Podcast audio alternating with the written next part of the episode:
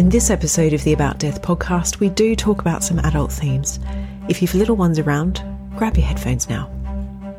And a reminder that these conversations are all real and can sometimes be a bit raw.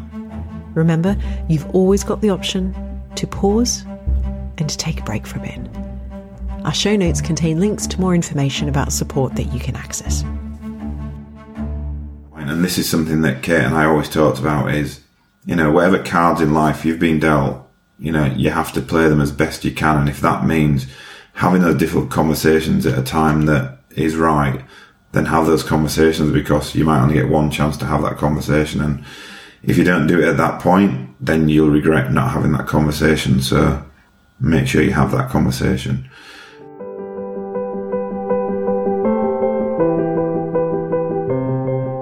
Hello, you're listening to the About Death podcast, and I'm Sam Meikle. Talking about dying and death can make us feel uncomfortable, awkward, or embarrassed, as we're not always sure what to say and when. Through this podcast, you'll hear why and how people start talking about dying and death, and if they didn't, what they wish they might have said, and the impact this has had on their lives and on the lives of those they love. Around kitchen tables in pubs and cafes, we're having conversations to help you explore how you think, feel, and talk about death. You may have heard about Dr. Kate Granger's story. Kate made a real difference to the NHS through the Hello, My Name is campaign that she worked on with her husband Chris. This episode is about Chris's story. And in our conversation, Chris shares what it was like to first start talking to Kate about her plans for death. And Chris believes so strongly that each of us need to, to think and to make plans for our death before we need to, but also plans for our life, for how we will live after our loved one has died. Because as Chris said, remember that when life gives you 100 reasons to cry, show life that you have a million reasons to smile. Welcome to Chris's story.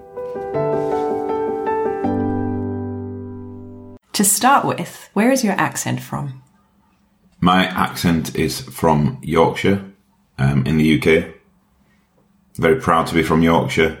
Um, it's an amazing part of the world. I recommend anyone to come and visit Yorkshire. What's great about it? You've got so many different aspects of Yorkshire. You've got, you know, the rolling hills, you've got the, um, the major cities, and it's a place that I call home, obviously, um, from where I'm from, but, you know, it's got so many different things that people will all be able to interact with. Um, it's got the history behind it, and it's got amazing people. Whenever I come up here, you can there's something about just the expansiveness of walking along the moors or the little trails or the mills and the kind of the valleys. Mm-hmm. There's nothing else like it. No, I don't think there is. I mean, I've been fortunate enough to have travelled a lot around the world um, and across the UK. And yes, the UK is a beautiful part of the world as well. But I'll I'll always be um, I'll always be glad to be back in Yorkshire because it is such a, a beautiful part and like I said before, it's a place that I truly call home because of it's where I met my late wife. It's where um, my family live. It's where I've got a lot of good friends, and yeah, it's just steeped in in in so many happy memories for myself. Growing up, what did you know about death and dying? I think the earliest experience I've probably got of being aware of death and dying is when my my grandpa died. Um, I was very, very young, so I think I was around six or seven years old. So I have very vague memories of spending time with him, and all I can remember is how upset my parents were um, of the death of, um, from what I've been told, an amazing gent, um, somebody that you know um, had an amazing career, obviously um, had two amazing kids. Um, and he obviously left behind my grandma who died in her early 90s. So she was You know, she was on her own for a considerable amount of time after my granddad died. But that was the earliest experience that I've had of death and dying, and it sort of, at the time, you don't realise what's gone on because he wasn't a huge part of my life because of how young I was. But it was the impact on my parents that really sort of opened my eyes to um, death and dying and how that can make a difference to people. What did you see change for them? I think the change was around the caring side of making sure that the family were not, I wouldn't say coping with the loss of my granddad, but more making sure that my grandma was was okay. Because a few months after my granddad died, I remember we we took a family holiday to Lake Windermere um, up in the Lake District, and my grandma spent a lot of time on that holiday, um, sitting by the lake, and just I imagine just reflecting on life and mm. looking out to the open waters and just thinking about all the memories that she must have had with my granddad because they were married for a considerable amount of time, and that sort of hit home somewhat as to you know what what what I then experienced in later life. But you know, at that point, um, it showed that as a family we grouped together and we looked after each other and gave people time if they wanted time on their own, but also then when they wanted to be around people, they were around people, which is a good thing. I was going away to somewhere, somewhere different as well, um, taking ourselves away to somewhere different as a family and um, enjoying some time together whilst reflecting on what had happened. I think that's so important to find joy in those moments and reflection. And it's not, we were talking just before, this kind of big dip down into grief for the rest of your life. Mm-hmm. Yeah, and I think there's always going to be elements of grief and elements of sadness and reflection, but you know, you've also got to be happy for the times that you did have with that individual. And, you know, I know from my own experiences that you do have to find some kind of um, solace in the fact that you've had that time with that individual. I'm sure my grandma was the same, and from speaking to my grandma, you know, over the more recent sort of 30 years or so, she spoke very openly and happily about my granddad. Um, and you could tell that she was always thinking of the happy times that they shared together.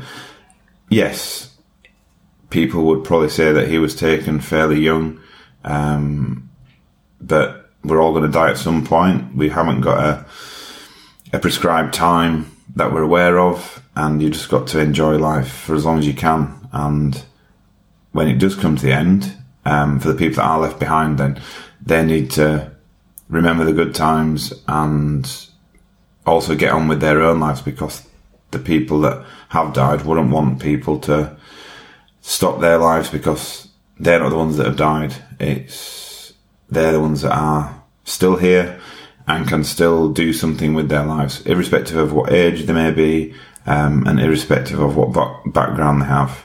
They can continue having a fulfilled life. Did you go to his funeral? I don't think we did. Um, and I think the reason for that was because we were so young, um, and because obviously we were at school age.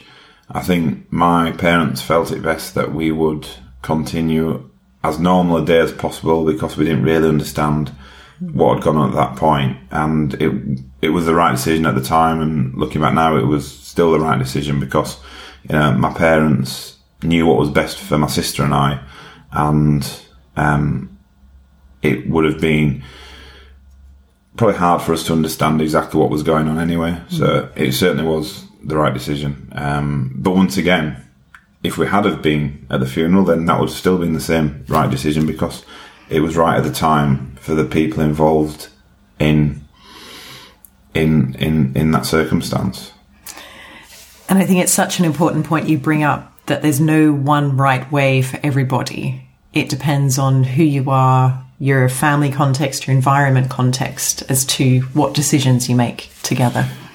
That's absolutely correct. And, you know, what's right for one individual, for what's right for one family, what's right for one circumstances is not necessarily right for you know um, somebody else because each of us as a human being, we all have different traits, we all have different characteristics, we're all wired in different ways, and like I said, for one person, yes, it's different to another person, and that's something that is applicable in everything, not just in death, but in everything that we do, um, whatever that may be. But in death and dying, yeah, um, there's no, I wouldn't say there's any kind of textbook way of handling grief or any textbook way of um, handling death, but there are people out there that have experienced things in life that can potentially help in some way, shape, or form with some tips that help them through things.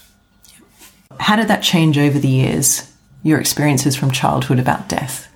What did you grow to know? So I don't think it was talked about that often as I sort of grew up, um, up until the point that my my other grandma passed away um, when I was in my sort of early teens, and she passed away um, at home, um, and she didn't live far from where I lived at that point with my parents. And I remember that that day quite vividly because you know we had the telephone call to say that she'd passed away, and once again, my you know my mother was distraught, but we were expecting it to an extent, and I think over time, people should start to prepare themselves for situations that might occur, especially if we're aware that they're going to occur in the not too distant future.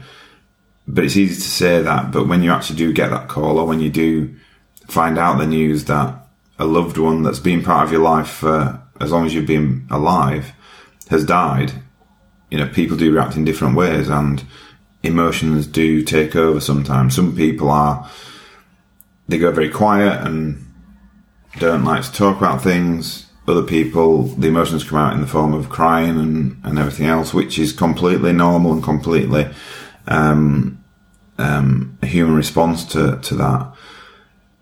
But over time, that sort of brought me more into thinking about death and dying.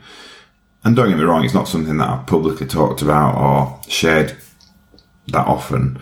Um, and then there's a couple of other instances in my sort of more youthful days when situations occurred when, you know, um, there was a situation sort of quite close to home um, in our family and friends where, you know, somebody was, was murdered um, that we had to deal with. Um, from an emotional perspective in the family.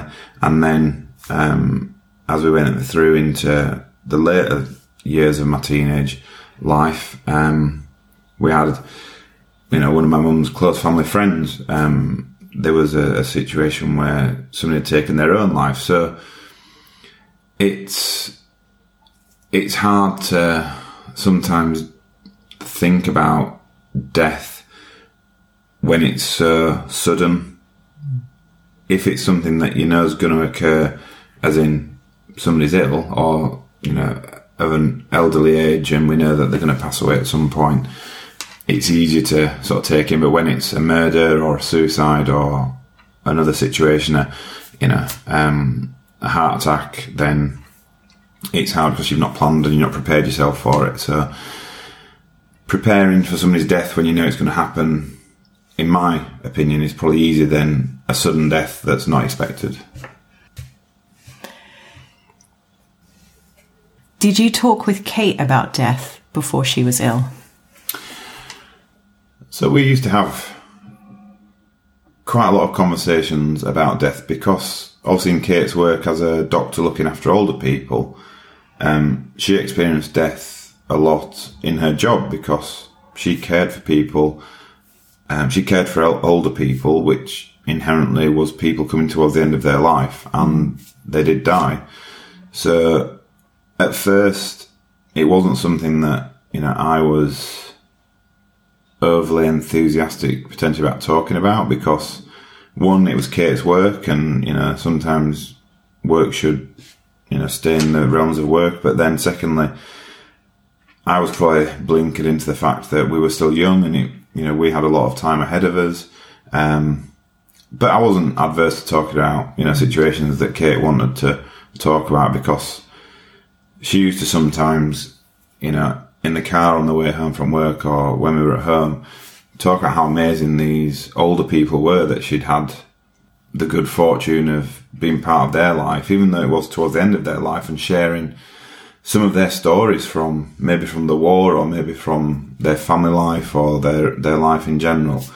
And for her to be part of giving that individual a good death um, made her feel really fortunate and also proud that she's been able to do that for that individual and more so for their family as well because um, she was part of that process of dying for that person. Um, so yeah, I wasn't adverse to talking about it with Kate, and, but a lot of it was to do with um, was to do with her work. Do you remember when you and Kate started talking about her death plan? Yes. Um, so Kate was first diagnosed in um, June 2011, and pretty much as soon as we returned back to the UK from the US, because it was whilst we were on holiday in the US that you know Kate became ill. Um, we then started talking about um, making our wills because it's something that we didn't have at that point, um, rightly or wrongly. Um, and even though we didn't realise it was um, it was a terminal illness at that point, we still thought, right, let's make sure that you know some of the paperwork is up to date. So mm-hmm. we got our wills in place and we did start to talk then about how this circumstance is going to be a life changing event, irrespective of if it was terminal or not. It would have still defined a lot of our lives because, you know, having such an aggressive form of cancer is going to change the way you think in life and it is going to change the way in which you can operate and work and um, live your life. So we knew at that point that we would have to. Um, we, we, that's the point that we started to talk about death and dying. Um, and also as time went on, when she was given six to twelve months to live um, in 2011,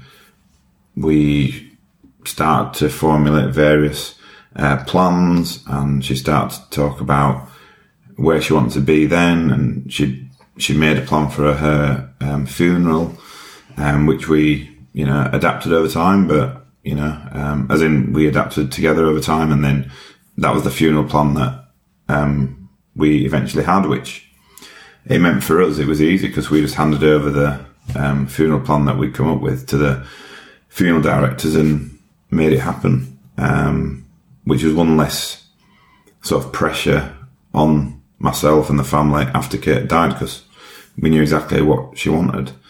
Um, so yeah, and then we were very we were very um, humorous about death, you know, and some people didn't get some of that humour, but that's how Kate and I got through it. And, you know, we did have quite a dark sense of humour. Um, and little instances like when um, Kate asked me once if she could have, you know, another cake after tea, and I was like, well, it doesn't really matter, die because you're dying anyway, so you can take as many as you want. And some people would have probably felt that was a bit um, mean, but you know, Kate and I just rolled around laughing on the back of that. So yeah, and, and you can you can have those comedy moments, um, even though we're talking about you know dying.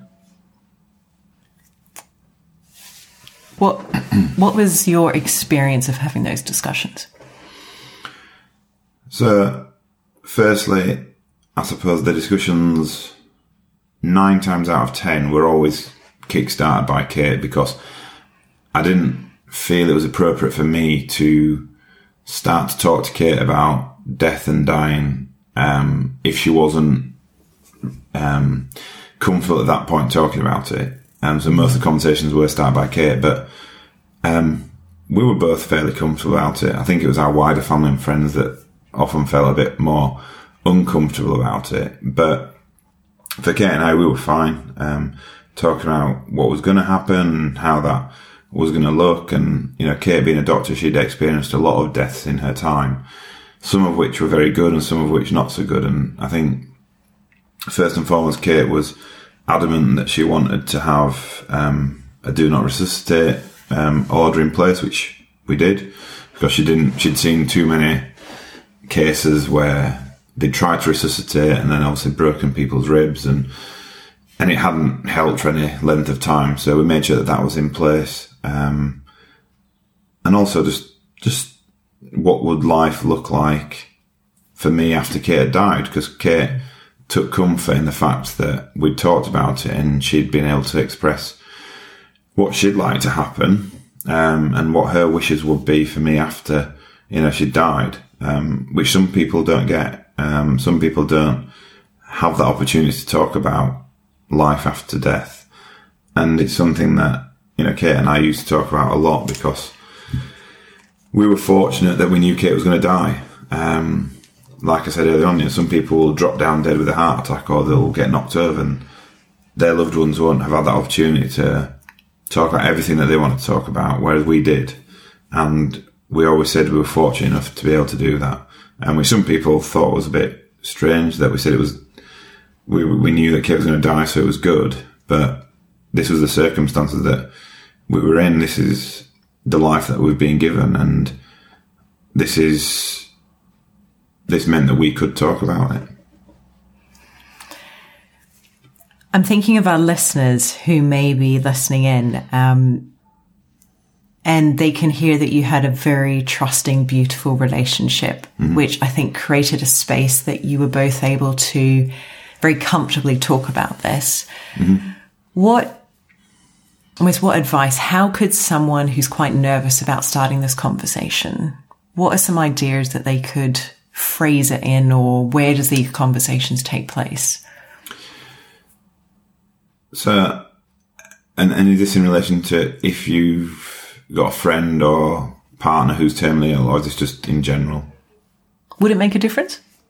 Um, I think if you know that somebody is terminally ill and they've obviously told people, then it's probably s- slightly more easy because you know that you know they're going through that. But to start a conversation about death and dying is it could be something as simple as talking about have you made a will? You know, and it could be as simple as asking that question to to friends or family members, um, and then that would then prompt further conversations about well, if you haven't, why have you not got a will? Because you know everyone should have one, um, and then that could also then start talking about you know well, I'd like to know um, what song would you like at your funeral, which then you can talk about funeral plans. You can talk about, you know, where they want to be. Do they want to be cremated or buried, or do they want um, other um, parts of their wishes to be talked about? Um, you can also then, you know, you can make it as serious as you want it to be, or you can also, you know, use humour as well. Which, like I said before, Kate and I did use a lot of humour in our conversations, but and it depends once again on the circumstances and the people because some people are very emotionally um, fine with talking about death, dying, wills, funerals, etc. But some people, the mere mention of death, you know, people sometimes in society don't like to use the word somebody's died. They like to say they've passed away. Well, yes, they have potentially, but they've still died, and the circumstances that lead to that death are different in all situations. It could be a heart attack, it could be a can- cancer, it could be knocked over by a bus, it could be other things as well. But at the end of the day, they've still died and they're still not breathing anymore. Um, but yeah, I think it just depends on the situation. But for me, some of the tips that I'd say is just know who you're talking to. If it's a group of friends, it's probably going to be a bit easier to talk about and just start with the start with the um, question around wills because that does provoke that conversation. Because that's not saying we're talking about death; it just means we're talking about what's going to happen to your estate when you're not here. Um, and I remember I called my mum, and she's in Australia, and I said, um, "Hi, mum, I'd like to talk to you about death and dying. Like I'd, I'd been planning and ready for it." And she's like, "Do you want to know which jewellery you're getting?" yeah, comedy. um, but it really made me think about how we make sure the other person is in a space with yeah. preparation because she was just doing her morning routine when I called her at my evening time. Mm-hmm. Um, And for some people, asking permission or uh, saying, hey, I'd like to talk to you about this thing can give you both a bit of a chance. Yeah. Yeah. And, and sometimes it is as good as not preparing them for the conversation, just coming out with it. I want to talk about death and dying. If they say, I don't want to talk about that, then that's fine. But they might actually want to talk about it because they've not been able to prepare for the conversation. It's just, yeah. um, it's just as it as it is at that moment in time, and yeah, and, and, and with the example you just mentioned there, you know, Kate's mum was very much in the same camp as Kate and I around being very blunt about the fact that Kate was dying because on Kate's bucket list, she wanted to, um, she wanted to have a full price handbag from a certain um, manufacturer of handbags. Because in the past she'd always bought the sale items because she couldn't justify to herself buying the full price uh, handbag. So when Kate's mum found out about this, she just said, basically said, well, I'll buy you it because you don't need any of our money when we die because you'll already be dead. So that kind of humour also sort of kicked in from the wider family as well as, um, as well as Kate and I. So, and she did get a full price handbag. So would you be comfortable talking about the bucket list? Of course, yeah. What was on it? So it's not something that we had before Kate was um, ill, and I do recommend that everyone should have one, irrespective of what their circumstances are, and irrespective of what they feel they should have on their bucket list. And there's various you know organisations out there that can help um, with this. Um, the first thing on Kate's bucket list, so we started to formulate it in 2011 after she'd been diagnosed um, was to renew our wedding vows. So we renewed our wedding vows in April 2012, um, which was the first thing that we wanted to do because we got married um, in 2005. And then the second thing on the bucket list was for Kate to return to work because she wanted to help other people. She wanted to return to her career, um, to become a consultant, to look after older people, which she actually did before she died. She became a consultant in her own right. And then other items on the bucket list, there was quite a extensive list of um, items ranging, uh, ranging from eating fish and chips um, on the coast, on the east coast, um, like where Kate used to go as a child. So things which might not have meaning to other people, but actually meant something to, to Kate and to myself.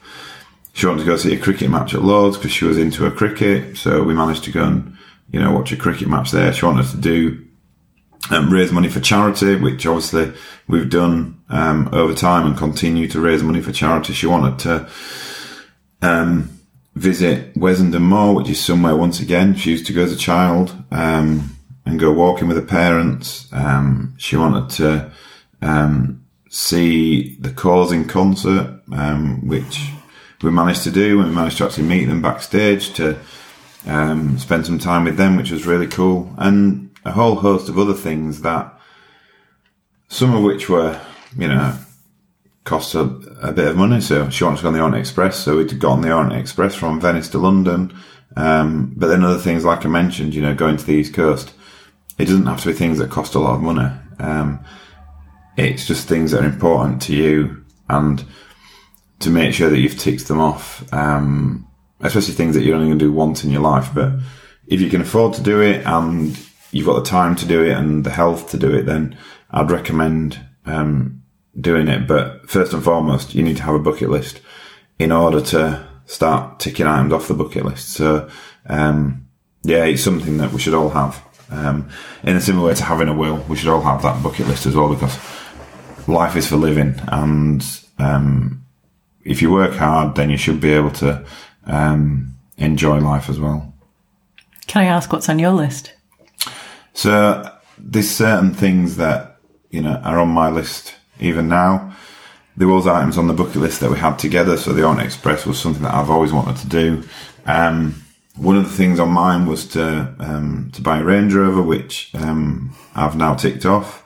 Um, I'm quite a car fanatic as well, so there's certain cars that I still want to drive, um, and certain roads in the world that I want to drive on, um, more so. So, you know, there's a couple of roads in France that I want to get to. I've not got to as yet, but they're items that are on my bucket list, certainly. Um, and then to visit various countries around the world that I've not been to. And I think we talk about charity and fundraising, and you know, I have set a target of reaching half a million pounds for charity for um, on my bucket list, and we should get to half a million pounds at some point in the next sort of 6, 12, 18 months. But yeah, and I'll keep adding to the bucket list um, over time. I'm ticking it off slowly, but there will be a lot more to come. And what difference does having that bucket list make? I think it gives you something to, especially for myself, obviously almost three years on from um, from Kate dying, it gives you something to focus on and wanting to achieve in life because I think there's a lot of people out there in the world who get up in the morning, go to work, they might come home, um, have dinner, maybe go to the gym, or they might, you know, sit and watch TV and then talk about it at work the next day, and that's their life, that's what they do, and that's fine, you know, that's fine. But there's also those people in life, such as myself, who very rarely watch TV, but are always wanting to do more for other people and also wanting to achieve more for myself as well. So always pushing myself to to do the best that I can do given the circumstances that I'm in, both from a career perspective, from a um, from the campaign, and then also from a personal point of view. Because you know, Kate wouldn't want me to be coming home from work every night, sat watching the TV on my own. She'd want me to be, you know, doing the things that I'm doing for the campaign and for other people, but also then to be ensuring that I'm happy in myself and, you know, um, whatever that looks like from a friend's perspective and, um, you know, not getting on with life as opposed to moving on because, you know, there's a distinct difference between moving on from something because I've always said moving on is almost like forgetting about the past, but that's not the case. It's about getting on with life, remembering the past and learning from, learning from the memories that you've had and taking those memories forward with you because, you know, I've got some amazing memories of the last 42 years of my life. Yes, you know, 15 years of that was spent with Kate, but the other 27 years of that weren't spent with Kate. But those 15 years were very much um, amazing times and determined a lot of what I'll do now going forward. But I've also got the time before I met Kate, which Kate and I often talked about as well. You know, there was, um, and we called it life before Kate because there was life before Kate. Similarly for Kate, there was life before Chris. You know, we didn't just suddenly come onto this earth, meet, and then Kate died, and now mine existence is, um, you know, not as good. You know, there was life before and there's life after. That's so powerful. And something that's come up in a couple of the conversations is how do you bring, and you use the word learning. Amir was saying in his um, conversation that you can honor someone by truly understanding what they've taught you, and then they're they're not really gone. They're living on through their legacy or the way that you're choosing to remember them or the lessons that you've you've taken. Mm-hmm. What's changed for you now I think for me, you know, people do have an impact on people's lives. You know, I was, I was in the fortunate position that, you know, Kate and I met when we were relatively young, um, and we had 15 years together. And now the work that, a lot of the work that I now do is talking at events around the world about the campaign we started. But a lot of people always say to me when I'm talking to them on a one to one basis is, how their lives have been impacted by the work that Kate and I have done. And that makes me sort of stop and reflect on what kind of impact many people have made across the world. So, you know, yes, for me, Kate's made a huge impact on me and the world. Kate and I have on other people. Um, a lot of those people will have never met before and Kate will have never met. Um, and it is remembering that yes, they're not here, um, because they've died, but living and breathing the values that they taught us, or living and breathing the um, mentality that they had about their approach to life, is actually making a difference to people now. So, you know, a lot of people might not have had a bucket list beforehand. They might not have had a will. They might not have um, lived every day like you know it's the last before Kate and I sort of impacted their lives and they might have changed something. And if it's only changed it for one person, then, you know, we've made that difference to that person. And out there in society, there is a huge amount of people that will have always left an impact. So in my own personal life, um, obviously my gra- my late grandma, she will have always she will always have that impact on my life going forward, as will my other grandparents and other people that we've lost. You know, they've all taught me something about different things in life that I will take forward and the people that have gone almost shape the people that are left behind. We've got a growing listenership all around the world. Mm-hmm. You've mentioned the campaign. For people who've not heard about it, can you share what it is and what the plans are for it now? The campaign is called Hello, My Name Is. It was a campaign that started in a hospital in 2013 um, following various interactions with different healthcare professionals. Whilst Kate was in hospital as a patient, there was a distinct lack of introductions taking place. And so Kate and I decided to do something about it. And Kate had 25,000 followers at that point on Twitter, on social media.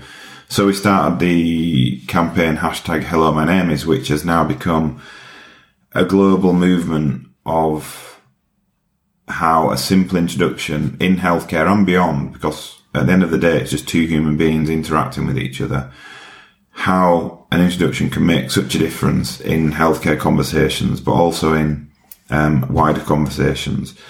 The campaign started in social media. It's, you know, continued to grow across the world. It's had over 3 billion Twitter impressions since its conception now. And it's been used in over 20 countries um, around the world. And for more information about the campaign, you can look at the website, which is hellomynameis.org.uk, um, or on social media on Twitter with hashtag hello my name is. And the plans for it are very simple. It's around making a difference to any healthcare situation, or like I said, beyond that, because we now do inspire many people outside of healthcare with the campaign and getting people to think about when they die, what difference do they do they want to leave on the world? So, in a similar vein to the question we've just had, what legacy do you want to leave when you die? Um, and Kate's legacy and my legacy is going to be one of the campaign making a difference in healthcare. But to everyone listening, you can all make a difference. And if you make a small difference in the world, if everyone does that, then it will be better for everyone what surprised you about the campaign? Initially, we were surprised around how many instances there were there were coming to us where introductions weren't taking place and how needed the campaign was back in 2013 and even now you know we still get situations and i'm sure you know the listeners will be able to relate to this. We still get situations where introductions aren't taking place and that means that the consultation or the discussion or the conversation um, hasn't been as good as what it could have been if we'd have just had that simple introduction from each other um, to make that conversation uh, more therapeutic and more meaningful because at the end of the day, we're human beings. It's two people talking to each other. It doesn't matter if you're the chief exec of an organization or if you're a porter or an analyst or whoever you are, you're a human being and two human beings interacting, starting with a simple introduction does make a huge amount of difference. And it's something that we can all do um, when we're interacting with each other. I was quite struck um, earlier in our conversation. You spoke about life after death. Mm-hmm. What does your life look like now after Kate's death? So, Kate died back in 2016. Um, she died on our 11th wedding anniversary, um, which obviously is quite a poignant day. And so, since that point, I returned to work. Um, you know, back to my career, um, back to the business that have been truly supportive to me. And that's another thing, I suppose, around everything that we've talked about is having the support of family and friends is great, but um, having the support of the organisation that you work for is, you know, truly unbelievable because we couldn't have got through what we've been through um, before Kate died or since Kate's died without the support of the business that I work for because they've been amazing. So yeah, so I returned to work, um, but the other thing on the back of the campaign that we wanted to do is we wanted to take it on a global tour, which Kate and I talked about before she died and said it'd be a great way for me to one see the world because there's places in the world that I wanted to see and still do, um, and secondly to promote the campaign, and thirdly for me just to have a bit of personal reflection time and um, you know go to places like I said that I've not been to before. So I went on a 12 month career break then, um, which started in September 2017. Um, and we, and when, when I say we, that's me and the campaign. We travelled the world. We talked at various events. We did over 200 events in that year. Um, spoke to many thousands of people. Um, and it gave me great pride knowing that I could do that, knowing that I could, one, spread the message and spread the campaign and tell the story of, you know, Kate and I's life, but then also to be able to do that and raise money for other people as part of the charity as well um, was great and something that Kate and I talked about. But the other thing as well, I suppose, which is more from a getting on with life, is in some way, shape, or form, I am still relatively young, you know, early 40s, you know, I've still got I might have a day left of my life. I might have 50 years. I don't know. You know, nobody knows how long they've got left. And so for me, it's what does that now look like in the next chapter? Mm-hmm. And you sort of break life down into chapters um, is something that I've always been um, a fan of, and sort of um, as one chapter doesn't close, it just sort of moves on to the next chapter. Um, things might develop in other ways, um, and who knows where life may take me next because I'm currently back in my career, but I'm also doing some work with our health service. Um, I'm also continuing with the campaign, and I'm also got a very fulfilling, you know, social life, um, which surrounded by amazing people. I've got a great family around me, um, a great, you know, network of friends, um, and and and who knows what's next um, in in my world because I'm not going to be one of these people that's just going to sit and grieve for the next 50 years because that's not what I want to do. And that's certainly what not, what isn't what Kate wanted me to do either. Um, and yeah, I do have reflection moments and I do sometimes think, I wonder what she'd be thinking about, um, what we've achieved with the campaign and what I'm doing with life and everything else. But then it also makes me smile knowing that I've been able to do all this um, since she died, and also she keeps on having those little reminders that she's still around. So, like, it was my birthday a few weeks ago, and she still she wrote birthday cards for me up until my 65th birthday. Um, so those kind of things, which are um, which are really nice, and some people might not like that, but other people do.